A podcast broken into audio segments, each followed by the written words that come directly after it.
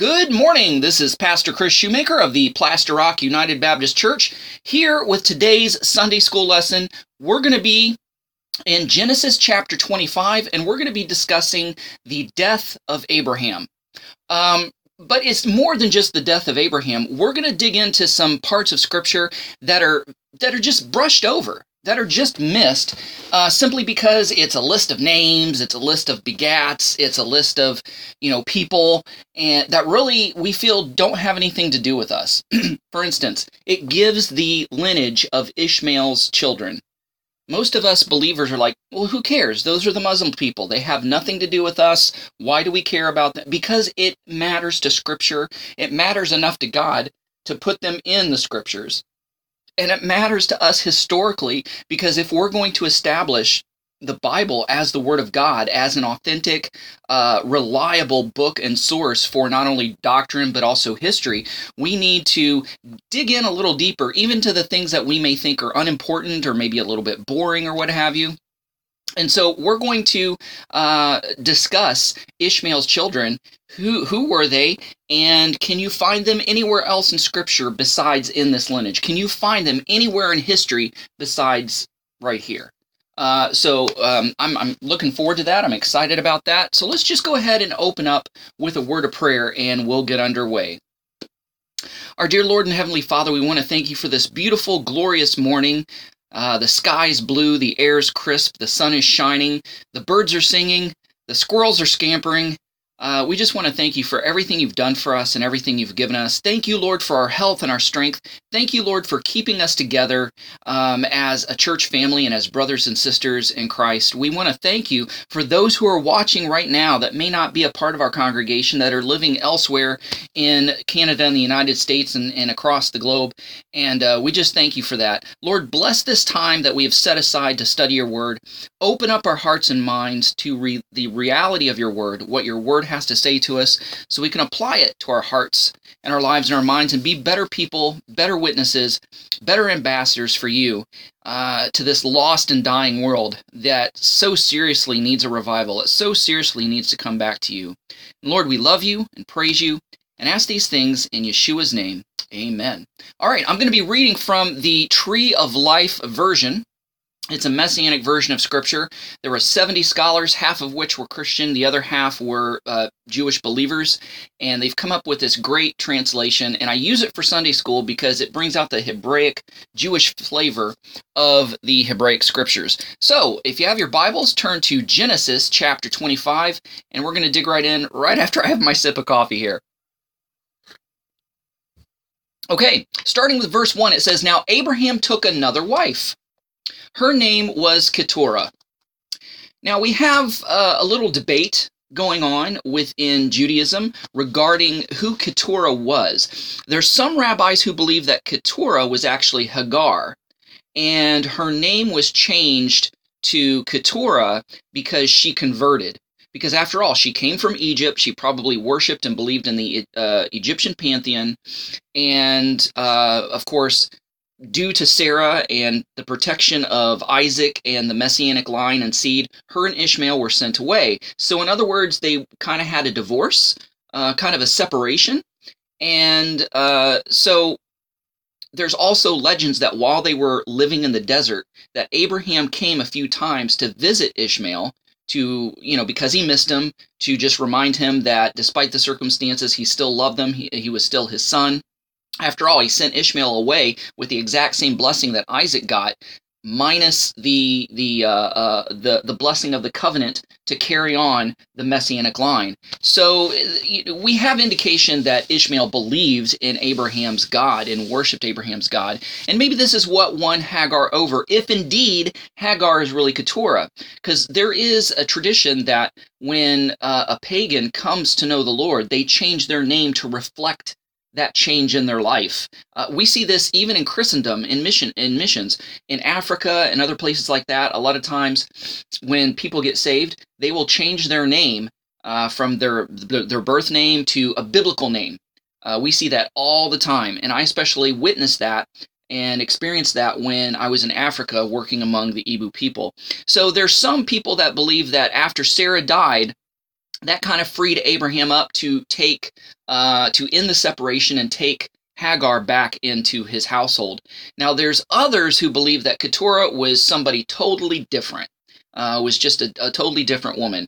Regardless of who she was, she was Abraham's wife. Uh, I personally kind of believe maybe, you know, I've been on the fence for a long time, but the more I study, I kind of see how Keturah is somebody totally different from Hagar. But Hagar means fugitive. And Hagar was a slave that was given to Abraham and Sarah when they left Egypt. Now, Keturah means incense, and incense is used in worship.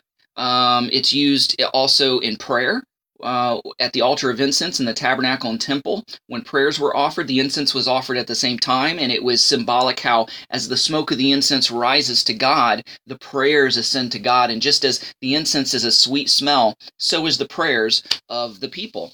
So Hagar means fugitive, Keturah means incense. All right, so moving on to verse 2, it says, She bore him Zimran, Jokshan, Medan, Midian, Midian. Hmm, that kind of sounds familiar. Where do we run into Midian at? Midian uh, was the group of people that Moses married into because after he left Egypt and was on the run because he killed uh, an, an, um, an Egyptian and buried him in the sand and it was discovered, he made his way into the desert. Uh, he kind of rescued uh, some some women in distress who were shepherdess and uh, they were trying to get well water well well from the water, and these other guys were keeping him from it. So Moses defended them and defended their honor, and as a result, he was invited back to the house. And Jethro, also known as Reuel, uh, there's so many names. There's Jethro, there's Reuel. He was known as the priest of Midian. I believe that um, Reuel uh, maybe might have been more of a title, and Jethro might have actually been his name. You know, we don't know, but it wasn't uncommon for people to have more than one name in Scripture. So uh, Jethro or Reuel was uh, from Midian. He was the priest of Midian. He was Moses' father-in-law. So he was a direct descendant of uh, Abraham and Keturah. Uh, so Abraham or uh, Midian is a child of Abraham. And so okay, so we also have um, Ishbak and Shua. Uh, all right, we'll keep reading. Jokshan fathered Sheba and Dedan. Dedan's sons were Ashurim and Letushim and Lemum, uh, Lemim. Luemim. Boy, this is hard. Bear with me here. Midian's sons, okay, so we're talking about Jethro's people. Midian's sons were Ephah, um, Epher, Hanach, uh, Abi, Abida, and Eldia. All these were Keturah's sons. Now, Abraham gave everything he had to Isaac. So Isaac inherited the estate. He basically took Abraham's place. Now, back then, sometimes there were some nefarious things going on in the family. With Jacob and his 12 sons, we see that Reuben maybe felt unloved, maybe felt like his mother Leah was not given the prominence as first wife as she should. And so uh, Reuben became a little jealous. And what happened to Reuben? He was always trying to win his father's approval. He tried to save Joseph from, from being killed, tried to save Joseph from going off into slavery. When they went down to Egypt, he offered up his sons if, you know, he wouldn't bring Benjamin back safe. So he was always trying to win daddy's favor. Well, there come a point where Reuben basically just lost his firstborn position because he slept with one of the handmaids, uh, with one of the concubine of of Jacob. And so therefore that and what what that was is that was a power move on Reuben saying, "Okay, dad, you're old. It's time for you to retire. I'm the firstborn. I want to take my leadership position now. So to prove that, I'm going to jockey for position, make you lose face and be embarrassed because I'm going to sleep with one of your handmaids." Well, when it was discovered, Jacob's like, uh, I'm still alive. I'm not dead yet. Not on my watch. You lost everything, bud. And so, um, you know, that, that, that took place back then. So we see that Isaac got the estate legally and by good means. And verse 6 But to the sons of Abraham's concubines, Abraham give, had given gifts and sent them away from his sons while Isaac was still living because the, Abraham didn't want any competition. Abraham didn't want there to be a chance where Isaac would have been assassinated because he had a big target on his back because he's the one who inherited the estate. So therefore, so therefore, um, you know, everybody was sent away to protect Isaac, and everybody got their share, and, and everybody was pretty much happy with that. Uh, so it says, But to the sons of Abraham's concubines, Abraham had given gifts and sent them away from his sons, from his son Isaac while he was still living, eastward to the land of the east. All right, so um, we see that Ishmael was sent away, uh, and the other sons were sent away, and they were sent away with blessings. So I want to remind you that in Genesis 21, 8 through 10, it says, And the child grew and was weaned, talking about Isaac. Abraham made a big feast on the day Isaac was weaned. But Sarah saw the son of Hagar, the Egyptian, whom she, she had borne to Abraham, making fun. Uh, and, and we discussed this in previous lessons that it was just more than just mocking or making fun. It was a dangerous kind of sport. Like, there's legends that maybe he was shooting him with arrows, uh, trying to shoot him with arrows. So she said to Abraham, Drive out this female slave and her son, for the son of this female slave will not be an heir with my son Isaac. Uh, so we see that Ishmael was sent away as a, as a young child, um, as a young man. Uh, okay, and I also want to draw to your attention Genesis chapter 17, verses 18 through 21. Says, So Abraham said to God, If only Ishmael might live before you. So Ishmael was Abraham's firstborn son through Hagar, but he was not the chosen seed. He was not the one that was going to carry on the lineage of Messiah. But Abraham still loved him. Just because he was the son of a handmaid didn't mean he loved him any less than Isaac. Uh, so verse 19 says, But God said, On the contrary, Sarah your wife will bear a son, and you must name him Isaac. So I will confirm my covenant with him, an everlasting covenant for his seed after him. As for Ishmael, so here God is addressing Ishmael. And we see that God also loves Ishmael just as much as he loves Isaac. The only difference is Isaac carried on the messianic heritage. Uh, the Messiah, Yeshua, was going to be born through Isaac's line. So, verse 20 As for Ishmael, I have heard you. See, I have blessed him, and I will make him fruitful. I will multiply him very, very much. He will be the father of twelve princes. Wait a second. How many sons did Jacob have? How many tribes in Israel are there? Twelve. Ishmael got the same blessing. Um, twelve princes, and I will make him a great nation. Wait a second. Wasn't that the exact same promise that God promised Abraham, Isaac, and Jacob they'd make him a great nation? Same blessing, same blessing. But my covenant, here's the difference. My covenant I will establish with Isaac, whom Sarah will bear to you this same time next year. All right, back to Genesis 25, our focus text. So I just wanted just to, you know, just to establish that um, all of Abraham's children was sent away with their inheritance, with their gifts, what was coming to them, with all their blessings, to leave Isaac be in peace, to carry on the heritage, the, the, the estate, and the messianic line. All right. Now, verses 7 through 10 of chapter 25 of Genesis says, Now these are the days of the years of Abraham's life that he lived, a 175 years. So Abraham breathed his last and died at a good old age, old and satisfied. Uh, then he was gathered to his peoples. Verse 9 Then Isaac and Ishmael, his sons, buried him in the cave of Machpelah. Isaac and Ishmael were his two main sons, his two main boys, right? The, the, the, the two the firstborns, if you will. What I read from this and what I gather from this is that whatever animosity there was between Isaac and Ishmael, I think now was gone. I think that through that they came together in unity through the death of their father Abraham, and they buried the hatchet as they buried their father Abraham. Then Isaac and Ishmael, his sons, buried him. How can two walk together if they not agree, as Amos 3 3 says, right? They had to be in agreement. So either they set aside their differences or their you know feelings or whatever for the sake of their father or they really did bury the hatchet i would like to think that they buried the hatchet buried him in the cave of Machpelah. So in Machpelah, you have Abraham uh, and Sarah, and all the other patriarchs uh, would be buried there. Uh, okay, verse 10 The field that Abraham bought from the sons of Heth, there Abraham is buried along with Sarah, his wife.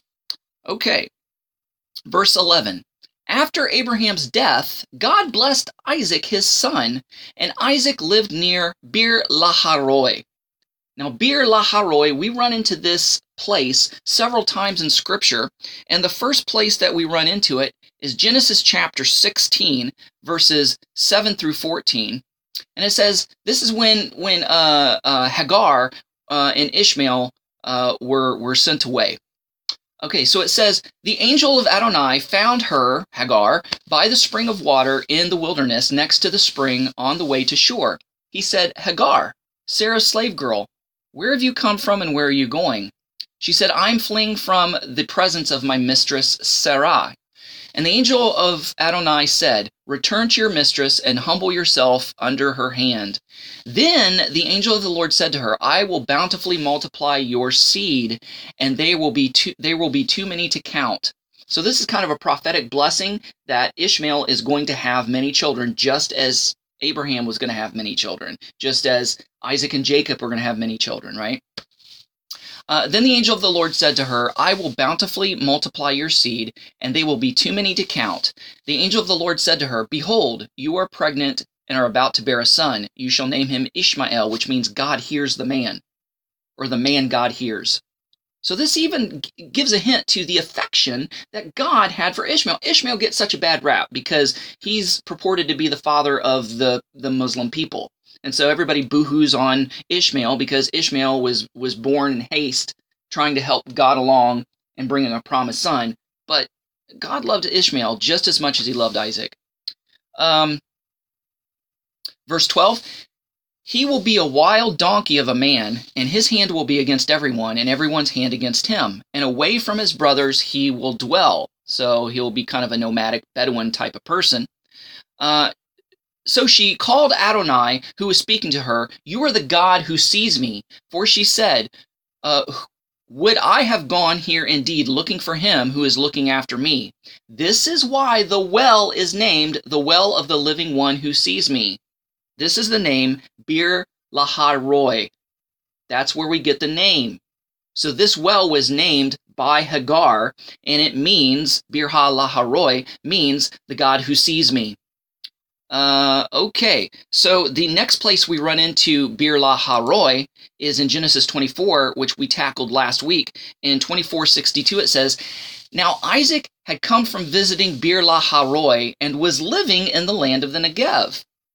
So we see that uh, this is where uh, Isaac ends up settling near this area.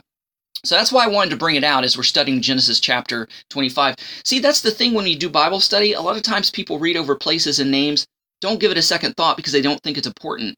But it's it's very important. And we need to take time to dig into the lineages, all the begats and and the lands and you know, so we can kind of get a good picture in our head where things are. And when we talk about the scriptures to other people, we can give a more accurate historical, uh, archaeological even account and therefore bring more credibility to the scriptures in the eyes of people. So, moving on to verses 12 through 18, here we're talking about the genealogies of Ishmael. And this is where I want to kind of stop and hang out a little bit. It seems boring on the surface because you're just rattling off a bunch of names hardly any of us can pronounce, but yet it's very important. And I want to, hopefully, that I can bring that across to you why that is. So, in uh, Genesis 25, beginning with uh, verse 11 through 18, it says, After Abraham's death, God blessed Isaac his son, and Isaac lived near Bir Laharoi. Now these are the genealogies of Ishmael, Abraham's son, whom Hagar, Sarah's Egyptian slave girl, bore to Abraham. These are the names of the sons of Ishmael, by their names according to their descendants. Ishmael's firstborn was Nebaioth, then Kedar, Abdeel, or Adbeel, I'm sorry, uh, Mibsam. See, I'm having trouble pronouncing these names too. Mishma, Duma, Massa, Hadad, Tima, Jetor, Nafsh, uh, Naphish, and Kidim. These are Ishmael's sons, and, and these are their names by their unwalled and walled settlements. Twelve princes according to their clans. So these are like the 12 tribes of Ishmael instead of the 12 tribes of Israel. So it's important we know who these 12 individuals are and can we trace them through the scriptures and history? Yes, yes we can, and I will show you how. These are the sons of uh, Ishmael, and these are their names by their walled and unwalled settlement, settlements. Twelve princes according to their clans. These are the years of Ishmael's life 137. He breathed his last, died, and was gathered to his people. Uh, then they dwelled from um, Havilah to Shur, which is in the east of Egypt, uh, as you go towards Assyria over against uh, all his brothers, he fell. Okay, so um, Nabaoth, these are the Nabateans. So Ishmael's son Nabaoth was uh, of the Nabateans. You can find them referenced in Isaiah chapter 60, verse 7. And for the sake of time, we're not going to go into all these scriptures that I'm going to cite. I'm just going to let you know Ishmael's sons are found elsewhere in the scriptures besides here in this lineage. So Kedar.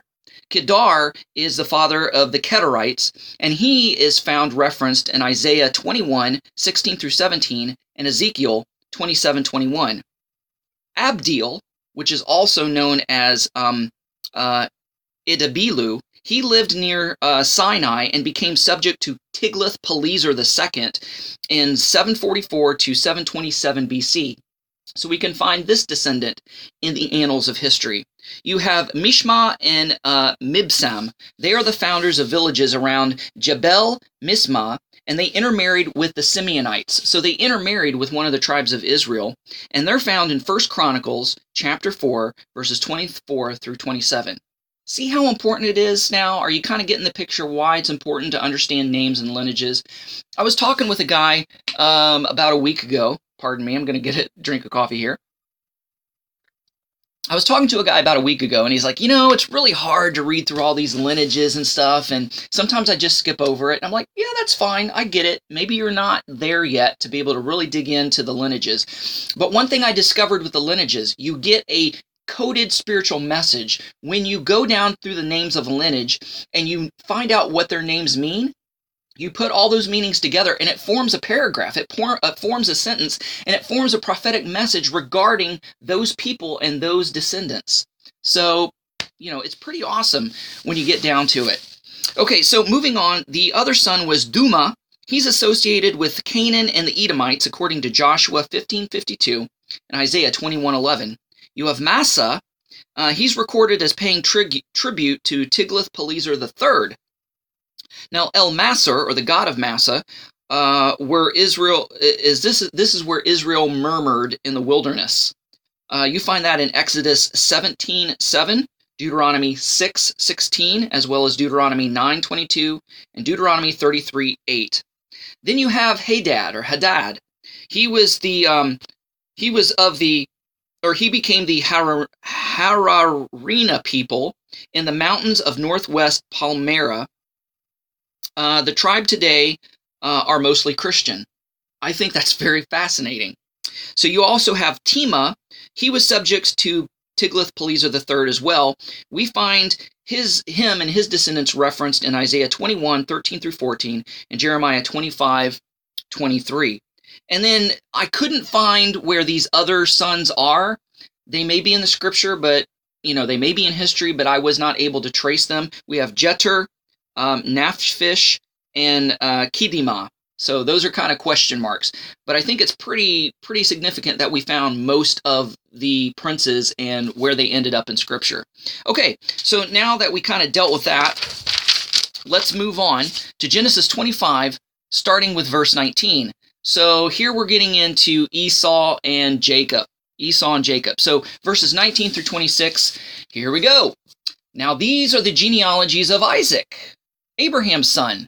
Abraham fathered Isaac, and Isaac was 40 years old when he took himself uh, Rebekah, the daughter of Bethuel the Aramean from Paddan Aram, uh, the sister of Laban the Aramean, to be his wife. Isaac prayed to Adonai on behalf of his wife because she was barren. Have you noticed that? How come all of the matriarchs, Sarah, Rebecca, Rachel, Leah, they all had their bouts with infertility and barrenness. To me, that says that Israel and God fulfilling the promise to Abraham that they would be as numerous as the sands of the sea and as numerous as the stars in the heaven, that that is a miracle in and of itself. I've never heard of a people or a people group having so much trouble conceiving, but virtually every matriarch had a problem with barrenness at one point or another. And so this kind of testifies how God touches their womb miraculously and allows them to have kids. Uh, all right. Isaac prayed to Adonai on behalf of his wife because she was barren, and Adonai answered his plea, and his wife Rebekah became pregnant. But the children struggled with one another inside her. Talk about sibling rivalry, right? I mean, it's normal for brothers and sisters and siblings to fight, to be mean to each other, to say nasty things, to wrestle, to punch, to pull their hair, and yes, even try to stab them with forks. uh, but so even before they were born, they were they were fighting with each other, right? Uh, so, but the children struggled with one another inside her, and she said, "If this is what it's like, or if it's like this, why is this happening to me? So she went to inquire of Adonai, and Adonai said to her, So this is a prophecy from God that was given to uh, uh, to Rebecca. Now it kind of looks like she's by herself when God gives her this revelation, but because the man is the head of the household, she relayed the message to Isaac, or Isaac was right there with her when she received this revelation. I don't think this is something that that that Rebecca kept from Isaac. It would have been improper for her to do so in the eyes of the Lord. So Adonai said to her, Two nations are in your womb. So we have the nation of Israel and then in the nation of Edom, the Edomites. Right? That's that's who Esau became, is the Edomites. Two nations are in your womb, and two people from your body will be separated. One people will be stronger, and the other people than the other people, but the older will serve the younger. So this is prophetic that Esau is going to be born first, but regardless of Esau being born first, God already determined and, and, and dictated and said that it's going to be Jacob that's going to be over Esau, that the that the older will serve the younger. And that was just totally backwards in the days that the scriptures were written in because it was the firstborn that always got the inheritance. But, you know, so, okay. Um, let's move on to uh, keep going with verse 24. When her time came to give birth, indeed there were twins. Now, these weren't identical twins. Uh, maybe in some aspect they were identical, but clearly we will see a difference in them. Uh, if they were identical twins, they weren't quite identical because one was smooth skinned, the other was quite hairy. Um, so we guessed that they were probably uh, um, fraternal twins, which means they were brothers, but they didn't really look alike. Esau looked like Bigfoot, and you know Jacob looked like you know, a smooth balloon. You know, I mean, he has smooth skin. He hardly didn't have any hair. so uh, when the time came for her to give birth, indeed, there were twins in her womb. Now, the first came out reddish. Now, that's pretty important, really, reddish. Um, a lot of children are born and they're very rosy colored, you know, because the blood is circulating and they're being born in the tra- trauma of being pushed out of the birth canal. But reddish harkens back to Adam. Adam means red. Adam was taken from the dirt, from the soil. And if his name was Adam, it, it references two things his dark skin tone, like a reddish mahogany, a dark skin tone. Because remember, you have to have a lot of melanin before you can have a lack of it, correct? Uh, so, um, that was the color of people back then was kind of a darkish reddish mahogany color like even the Ibo people they're black people right they're part of the tribe of israel through gad there are some that are called red Ibos these are black Ibos who have a reddish tint to their skin. And it harkens back to this. Red is also the color of blood. It represents life. That's why he was named Adam. So we have here that now the first came out reddish. All of him was like a fur coat. So it's like she gave birth to Bigfoot, right?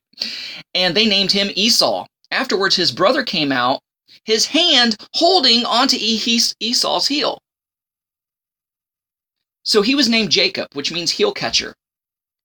Isaac was 60 years old when he fathered them. All right, so now we're going to read verses 27 and 28, and I want to bring out the dangers of favoritism within families.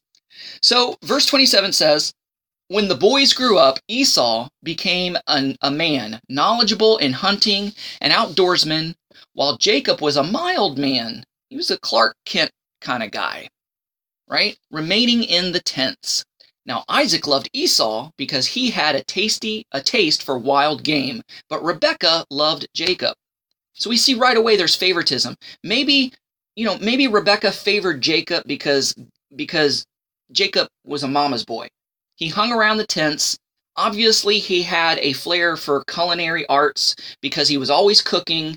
Uh, as we'll see later, he cooks a, a, a lentil stew, which um, Esau purchases in exchange for his birthright. Uh, it also kind of hints that he was more of a scholar. He was more of an intellectual, more of a thinker than this rugged outdoorsman. And because maybe, you know, this is why Rebecca favored Jacob, whereas Esau, Isaac favored because Esau was really everything that Isaac was not.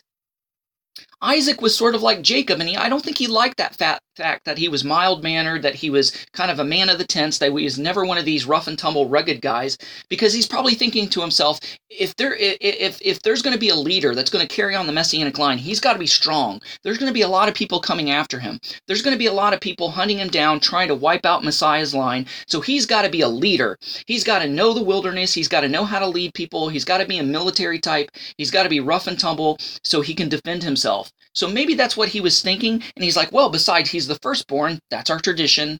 He's supposed to have have it all. And so maybe, you know, he he kind of grew close to Esau, uh, you know, because of all the things that he was not. Uh, okay, so we see this favoritism really gets in the way because this favoritism causes Isaac to forget that prophecy that the younger is going or that the younger is going to be the leader and the older is going to serve the younger. He totally forgets about that prophecy or he just willingly forgets it and is going to make Esau the head anyway. Um, but uh, Rebecca knows and remembers what God said to her because this prophecy was addressed to her. She knows how important it was to keep the messianic line going and uh, how dangerous it was if Esau uh, because their personalities were different. Esau, even though Esau was a rough and tumble guy, could defend himself, and was probably a good military type leader, he wasn't a good leader as far as a people because he was selfish, he was brutish, he didn't think ahead, he, he thought with his flesh, his stomach took over his mind at times, his, you know, eh, things like this. And, and Jacob thought things out. He didn't act rash, rash or hastily. He thought things out, and maybe there was an indication that he was a little bit closer to God in this respect. Uh, so Esau was selfish and fleshly and not spiritual. Jacob was shrewd. And we, we often equate shrewdness with a negative trait of being deceitful and a negative trait of, you know, like that. But remember in Matthew 10 16, Yeshua said, I'm sending you out as sheep in the midst of wolves. Therefore be as shrewd as snakes. In other words, be cunning. And I will uh, be strategic. Think ahead. Don't let people walk all over you. Don't let people get one up on you. Be smart and think a couple moves ahead. Be shrewd, not in a bad or negative way. And remember the parable of the unjust steward, where this guy uh, was mismanaging his master's money. His, ma- his manager said, "Look, you're fired. You know, you, you know, I'm going to cut you loose here pretty soon. So get things straightened up, straightened out." So he went back to all the people that owed his master money and basically cut all their bills in half because he's like, I got to do something because if I lose my job here, I can't dig ditches. I'm too weak for that. I'm too proud to beg. So I want to make friends with these people that owe my master money so that when he cuts me loose, I'll have a place to stay. I'll maybe get another job with them. And so, ironically, even though he cut this unjust steward off, he praised him for being shrewd for being smart, for thinking ahead and preparing for himself. So this is what Jacob was like. Uh, okay, so in verses 20, 29 through 34, it says, Now Jacob cooked a stew. When Esau came in from the field, he was exhausted. Now, let me tell you the legend behind this. It wasn't just a hunting trip, it wasn't just a hunting expedition. According to legend and according to extra biblical literature, the book of Enoch and the book of Jasher and things like this, Esau was in competition with Nimrod. Nimrod was still alive at this time. He was still a mighty leader. He was called a, might, a mighty hunter before the Lord. Legend has it that um, you know, Nimrod was a descendant of Ham through Canaan, a descendant, he was one of the Canaanites, right? And so Ham was on the ark with Noah, Shem, and Japheth, and everybody else.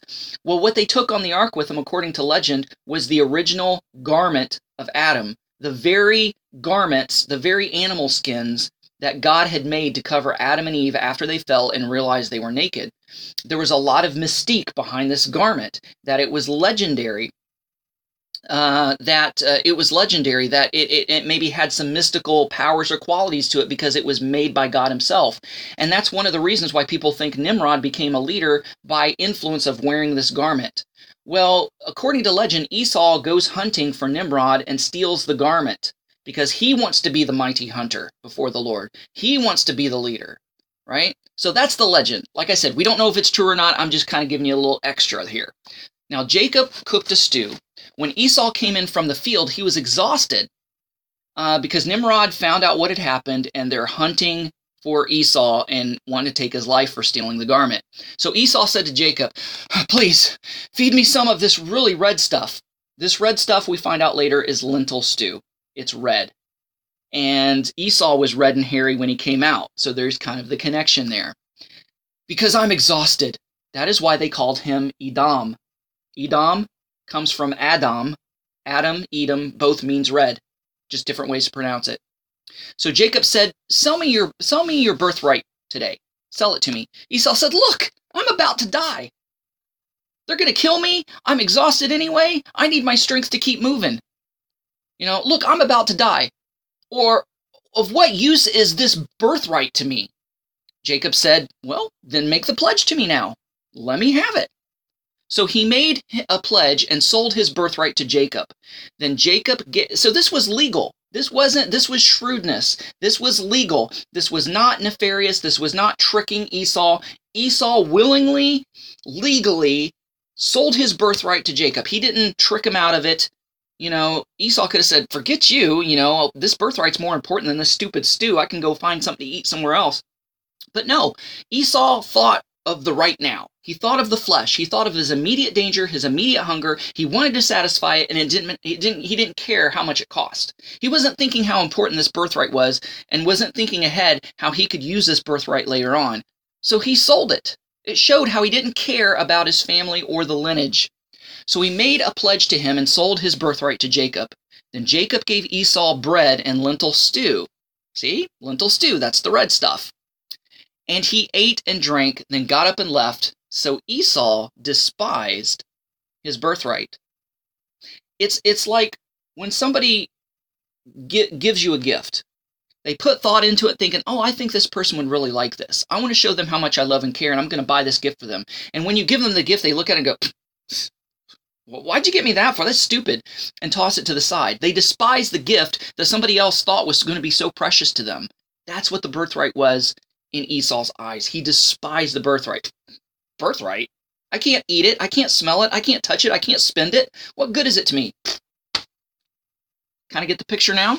All right, so that is chapter 25 of Genesis, and that's our Sunday school lesson for today. Hope you guys really enjoyed it. Let's go ahead and close uh, with a word of prayer. Please remember after today, um, I'm not going to be online at 11 o'clock for the uh, Sunday morning service because we're going to have our Sunday morning, our Sunday service in the parking lot of the church. Yes!